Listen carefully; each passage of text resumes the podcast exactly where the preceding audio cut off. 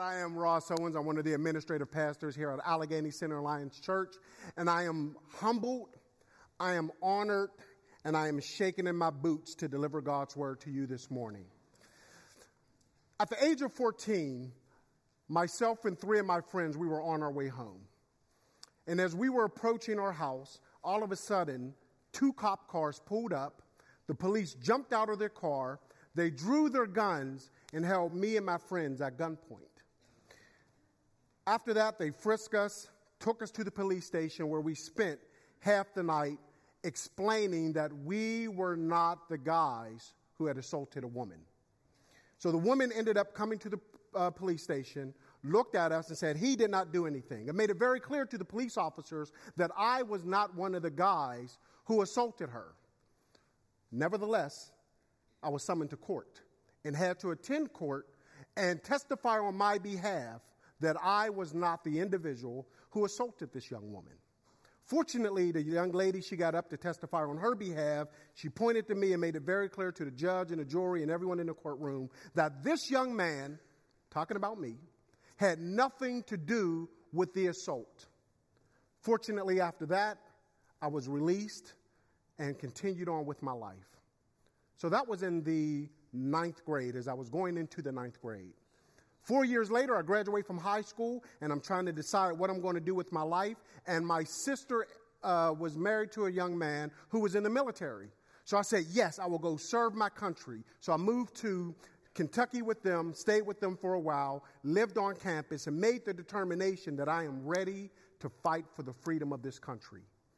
So I filled out the application and I received a call saying, Mr. Owens, your application to enter into the armed forces has been denied. You have a felony charge on your record. And I'm scratching my head like, I have a felony charge. So I had to travel back to Pittsburgh, go to the court, and find out why I had a felony charge on my record and have had it for the last four years. Was I was going through the process, the clerk let me know that someone deliberately put this charge on your record. Although it's clear that you had nothing to do with the crime, someone intentionally put on your record that you committed a felony. My heart sank. For the last five years, I have been living with a charge on my record that I didn't know existed, and I was charged with a felony crime that I did not commit you best believe that the motive for that charge was to identify a young African American living on a hill district in poverty as a criminal who will not and should not amount to anything. Therefore, when we look at social justice issues, you best believe that those things are close to my heart. I am an advocate for social justice issues. Therefore, addressing them is something that is very, very important to me. And I have to confess that for a while, I went about it the wrong way. But during our study today, we're going to look at what God has to say about justice. And fortunately for us, He has a lot to say about it. Therefore, I entitled today's study simply God's justice. Let us pray. Heavenly Father, I do consider it an honor and a privilege to be called to such an important role to deliver your word. Heavenly Father, I ask that you empower me to say the right things, to do the right things, to give them exactly what you would have for me to give them. Holy Spirit, I ask that I fully decrease so you can increase. Touch my heart, my tongue, my ears, my mouth. Touch everything that I have, Lord, and use me for your glory. Heavenly Father, I pray that everyone who is listening, both in the sanctuary and online, that you would open up their understanding to what you would have for them today. Lord, allow your word to be transformative. Allow it to make change and to open the hearts and the mind of your people. And as we study this, God, we give you and you alone all the glory, honor, and praise. In Jesus' name, amen. And as we study God's word together, may the Lord be with you. Today's scripture is found in Psalms 146, beginning with verse number 5, and it reads Blessed are those whose help is the God of Jacob, whose hope is in the Lord their God. He is the maker of heaven and earth, the sea, and everything in them. He remains faithful forever. He upholds the cause of the oppressed and gives food to the hungry. The Lord sets the prisoner free. The Lord gives sight to the blind. The Lord lifts up those who are bowed down. The Lord loves the righteous. The Lord watches over the foreigner and sustains the fatherless and the widow, but he frustrates the ways of the wicked. The Lord reigns forever. Your God, O Zion, for all generations. So Psalms 146 begins by reminding us that God is worthy to be praised. We can place our confidence in him, and we are blessed when we look to him for both our help and our hope. Now, verse 6 tells us that those things are possible because God has all power and is the creator and author of everything, and he is forever faithful. He then goes on to show how God chooses to exercise his power and his faithfulness, which is by giving special attention and care to the immigrant, the widow, the poor, the marginalized, and the orphan. So, what the writer is saying is God is worthy to be praised because God loves justice. Now, the definition and the idea of justice has taken many forms and can mean something different based off one's ethnicity and politics. But as followers of Jesus Christ, it's important to understand how God and His Word defines justice, which is justice is the means to make things right. See, in God's economy, there are two parts to this very simple definition. Part one, see, justice has a punitive connotation, and it's when someone is doing something illegal and or immoral, immorally wrong, they should be held accountable. And whenever there is no accountability, it is fair for us, especially for the people of God, to declare that justice was not served. See, part of God's love for justice is found in his desire to make sure every last one of us is treated fairly. But unfortunately, throughout Scripture and even in today's society, there's been and still remains one set of laws for the haves and another set for the have nots. And we consistently see the marginalized, the poor, and the alien being held to one standard while the wealthy and those with means are held to a totally different set of rules. Family, that's not God's plan. As a matter of fact, He made it very clear in His Word that that's not His plan. See, look, in Leviticus 24 22, he says, You are to have the same law for the foreigner and the native born. I am the Lord your God. In other words, no matter how much money one has and no matter what one's last name happens to be, if they do something that is illegal or morally wrong, they should be treated with the same standard as everyone else. They should be, they should be punished and they should, and their punishment should fit the crime. Otherwise, justice was not served and the things that were wrong were not made right. So, again, the first part of the word justice carries a, a punitive connotation, but interestingly enough, the second part of the word justice carries a more relational connotation. See, part two of the word justice is a relational term, and it means having a right relationship, watch this, with not only God, but also with one another. See, God recognizes that there are those who are poor, oppressed, without a home, a family, or a country, and have been pushed to the margins in our society. And justice is served and only served when we care for them and their needs, we live in relationship with them, and we create an environment where diverse group, groups of people can thrive and succeed. And see, justice is at the core of God's heart. And we see that all through Scripture where he talks about justice. He demands justice. And it's fair for us to say that justice is at the core of God's heart because it's part of his character.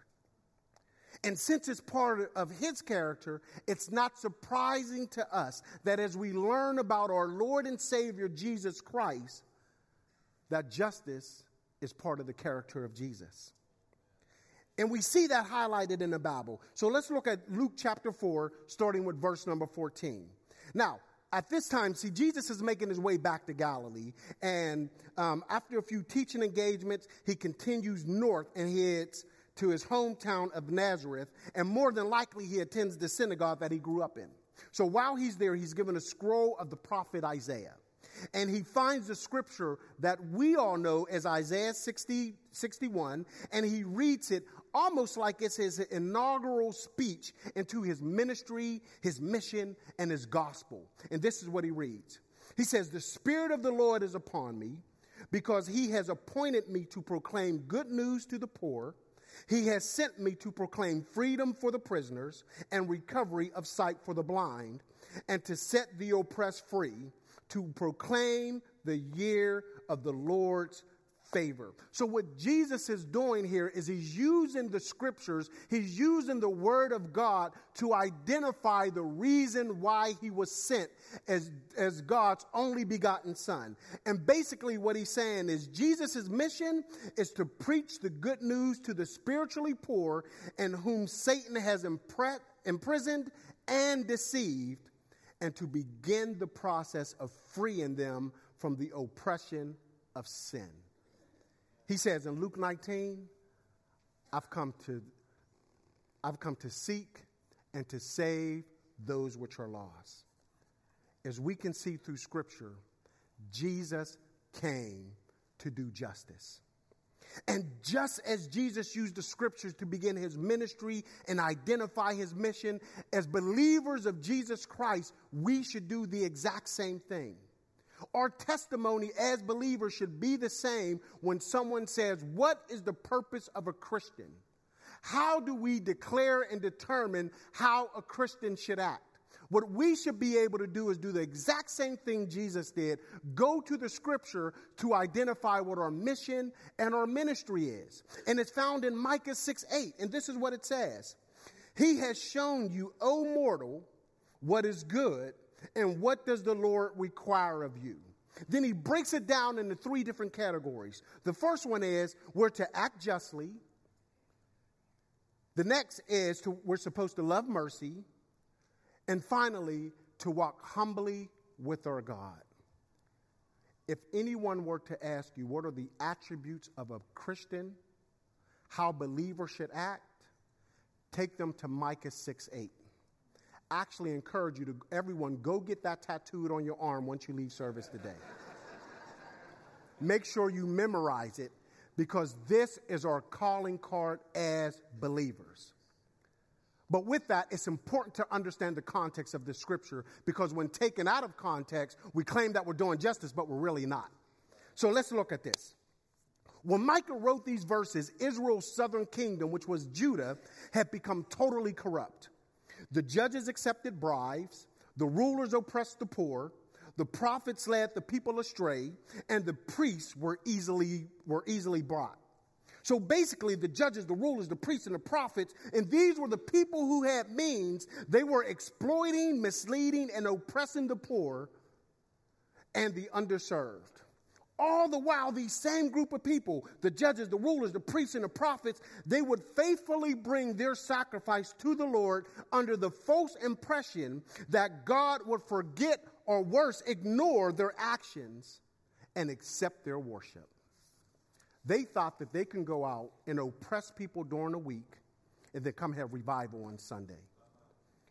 See, they believed that money could buy power and happiness that they could oppress and ignore the poor, they could misrepresent God, and then show up on Sunday and sing, I am a friend of God.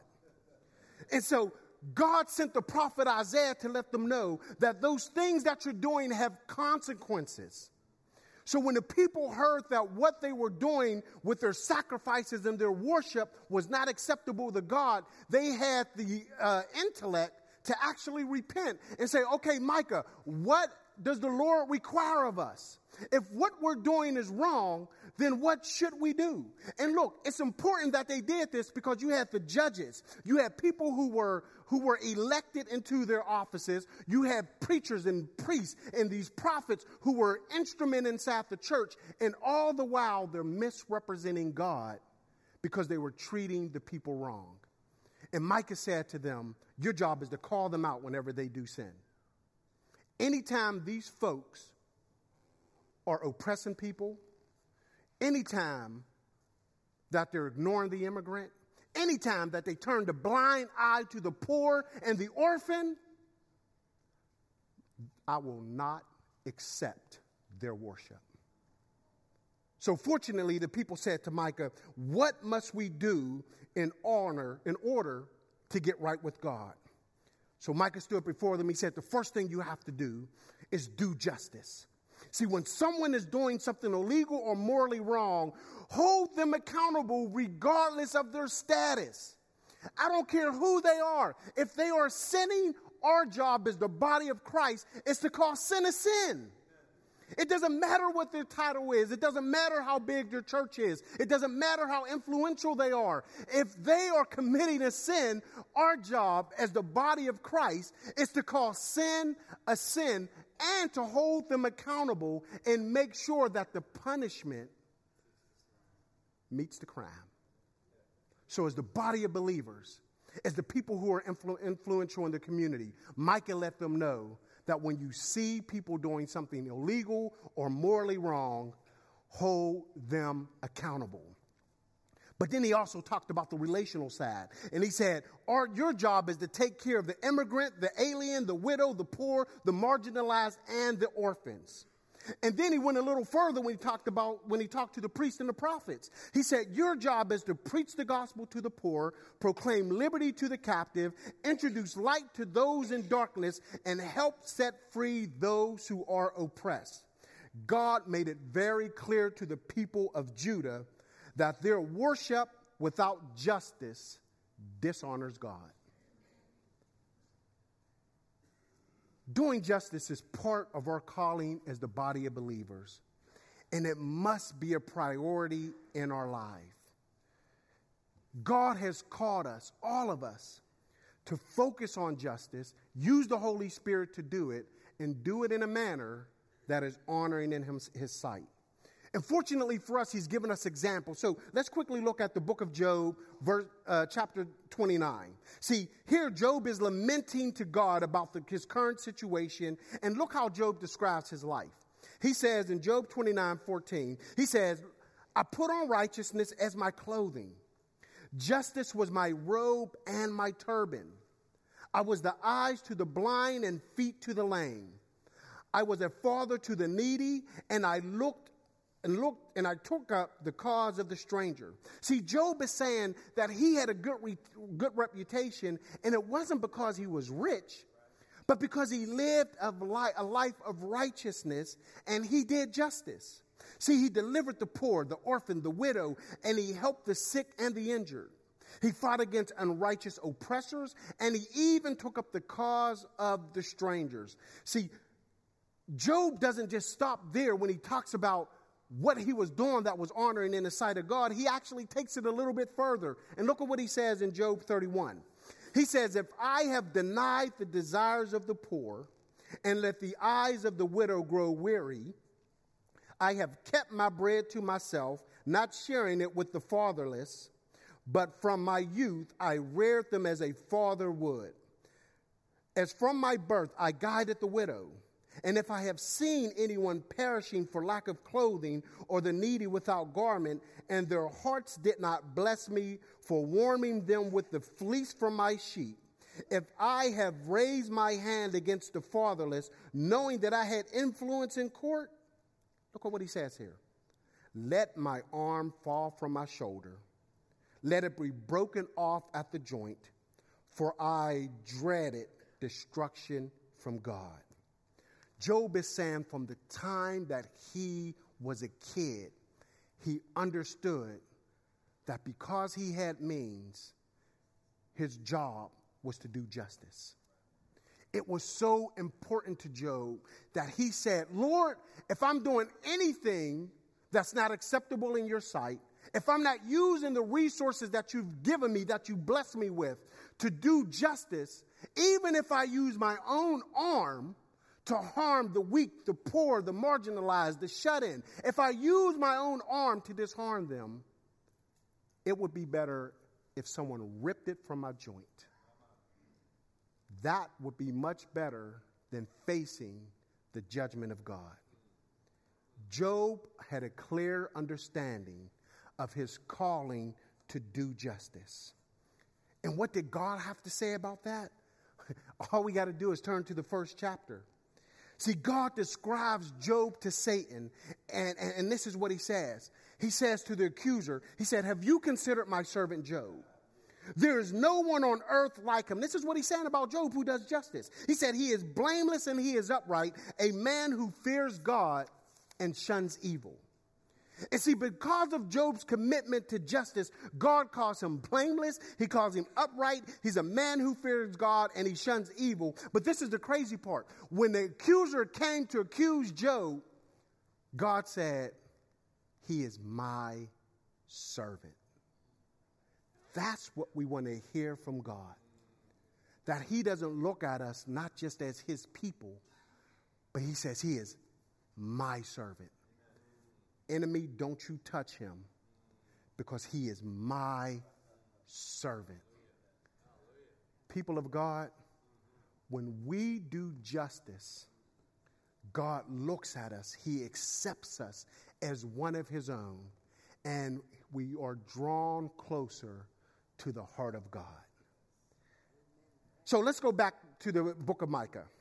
So again, Micah tells the people of Judah who was living in a corrupt, who were living in a corrupt nation, the first thing you do is you do justice. He said the next thing you have to do is love mercy.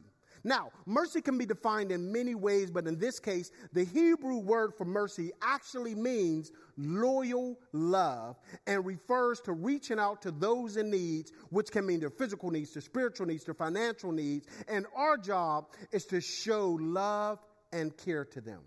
See, the Lord wants us to give genuine compassion and mercy to people. So, in addition to us doing justice, God calls us to be loyal in our servant or service to treat people the way that Christ treats them. And the Apostle Paul highlighted that in the book of Colossians, chapter 3. This is what he says He says, Since God chose you to be the holy people he loves, you must clothe yourself with tender hearted mercy kindness, humility, gentleness, and patience, bearing with one another, and forgiving each other. Whoever has a complaint against anyone, just as the Lord forgave you, so also you should. And beyond all these things, or in addition to all these things, put on love, which is the bond of perfect unity. So, what Paul is saying that as believers, we must be kind to everyone. Now, look, this is the crazy part. The first part was you're supposed to do justice. And justice has two sides. It has a punitive side and it has a relational side. So the punitive side, if you remember, is to hold people accountable. The relational side is to make sure we live in communion with them. So although we are supposed to hold people accountable for their wrongs and for their sins, the Bible lets us know that we're still supposed to be loyal to our love for people and for God. So, although they do something that is unjust, although we're supposed to hold them accountable, God calls us to still love them the way that Christ loves us. So, yes, you're wrong. Yes, what you're doing is incorrect. Yes, what you've done is a sin. But when I love mercy, I am loyal to the love that God has shown me. And God is calling us not only to do justice, but in the midst of our doing, we should love mercy and be loyal to the love that God has shown us. So the first part was to do justice. The second part is to love mercy. And then he closes with this part. He said, Our job is to walk humbly. Why? Because humility is a key indicator of your heart, not towards us, not toward one another, but your heart toward God. Why? Because God's people should always depend on God rather, their own, rather than their own abilities. And instead of us taking pride in what we do for others or what we bring to God, humility recognizes that there's nothing that I can do outside of the Lord and Savior Jesus Christ. Everything I do, everything that I do right is because of God. This is so important to keep in mind as we do justice because as we serve God's people, it's so easy for us to forget who should get the credit. And if we're not careful, we will not only give ourselves the credit, but we will expect others to give us the credit, and then we'll feel insulted when they don't. See, pride is an, is an abomination to God, and it's because God understands pride's destructive capabilities because he saw what, he, what it did to Lucifer. It transformed him, transformed him from a beautiful angelic servant into a corrupt and evil enemy of God. And just as pride led to Lucifer's fall, if we are not careful, it can lead us to a fall and a destruction and we will be no good to God nor his people. So, as we look at the life of Jesus and the mandate given through Scripture, it is clear that Jesus' followers are called to do justice. We are called to confront evil, care for the vulnerable, and whenever possible, to make right that which is wrong. And as a reminder, there are two sides to justice there's the punitive side and there's the relational side. And as believers, we must rely on the Holy Spirit to lead us in using both sides of the coin. But we got to remember when Jesus used Isaiah 61 as his inaugural, inaugural speech, he was quoting that scripture and he made it very clear that he came to proclaim the year of the Lord's favor. I've come to proclaim the year of the Lord's favor, to set the prisoner free, to give attention to the least of these, to help the marginalized. But in Isaiah, the scripture continued, and it said, And the day of the vengeance, the day of vengeance of our God.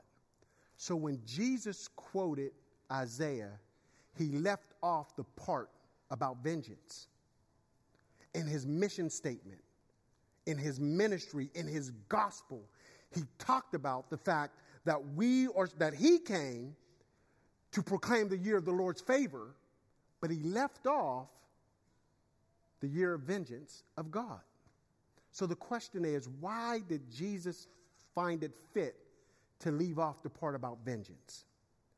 I'm of the opinion that Jesus knew the purpose of his mission was not to deliver judgment, but to provide a ransom for all. See, Jesus understood that the root of injustice is sin. And it's God's job to judge sin. It's not our job. We oftentimes get mad at the person when we should be getting mad at the sin. And we have to realize that people who are sinning, they are living in bondage. And our job in doing justice is to help the people in bondage become free of sin. So when we hold people accountable, let's remember to love them because we're supposed to love mercy. But at the same time, we're supposed to find a way to share the gospel of Jesus Christ with them because sin is the root of all evil. So Jesus let us know that in his mission in his ministry, there will be a day for judgment, but that's not why Jesus came. And as believers, there will be a day for judgment, but that's not why we do justice. We let God handle the judgment while we point people to Jesus Christ. So, yes, unfortunately, I had to go through the experience of systematic oppression and racism was something that I had to go through. And unfortunately, my children had to go through the same thing. My children have experienced firsthand racism, and no one was held accountable. They've experienced some severe racism in school and nothing was done. But I realized that, like Jesus said in Luke chapter 4, I am accompanied by the Holy Spirit. Therefore, I am called and equipped to rise above man's oppression. I have to live on his word that if God before me, who could be against me? So, yes, systematic oppression exists. Yes, racism exists. Yes, there are a number of social justice issues that we need to take up, but it's incumbent upon us as the body of Christ to do it in a God honoring way. And when we do it, we should do it with the power of the Holy Spirit and according to God's justice and not man's justice. Why? Because God's justice is rooted in holiness and it's part of his character. And if in the name of justice I'm cussing people out, that's not holiness. If in the name of justice I'm accusing people and I want to see them get hurt or harmed, that's not God's justice. God's justice is holy. And when we do justice, it should be with the goal of reconciliation and pointing people to our Lord and Savior Jesus Christ. So, body of Christ, God calls us to do justice. Don't shy away from social justice issues. Just make sure your approach is grounded in God's holiness, that you're being led by the Holy Spirit, and your goal is salvation and reconciliation. That is our mission as the body of Christ. Let's pray. Heavenly Father, we honor you and we thank you. We thank you for your word and the examples that you have given us to do justice. Lord, we ask that social justice remains on the forefront of our mind and in our actions, but God empowers with the Holy Spirit so that we do it in a manner that is pleasing in your sight. Lord, help us to remember the root of sin. It is the accuser of the brethren, Satan. But Lord, he has no power over your believers. And we rebuke him in Jesus' name. So, God, help us to stand firm on your word. Help us to do justice, to love mercy, and to walk humbly so that we can continue to run errands for the Holy Spirit. In Jesus' name, amen.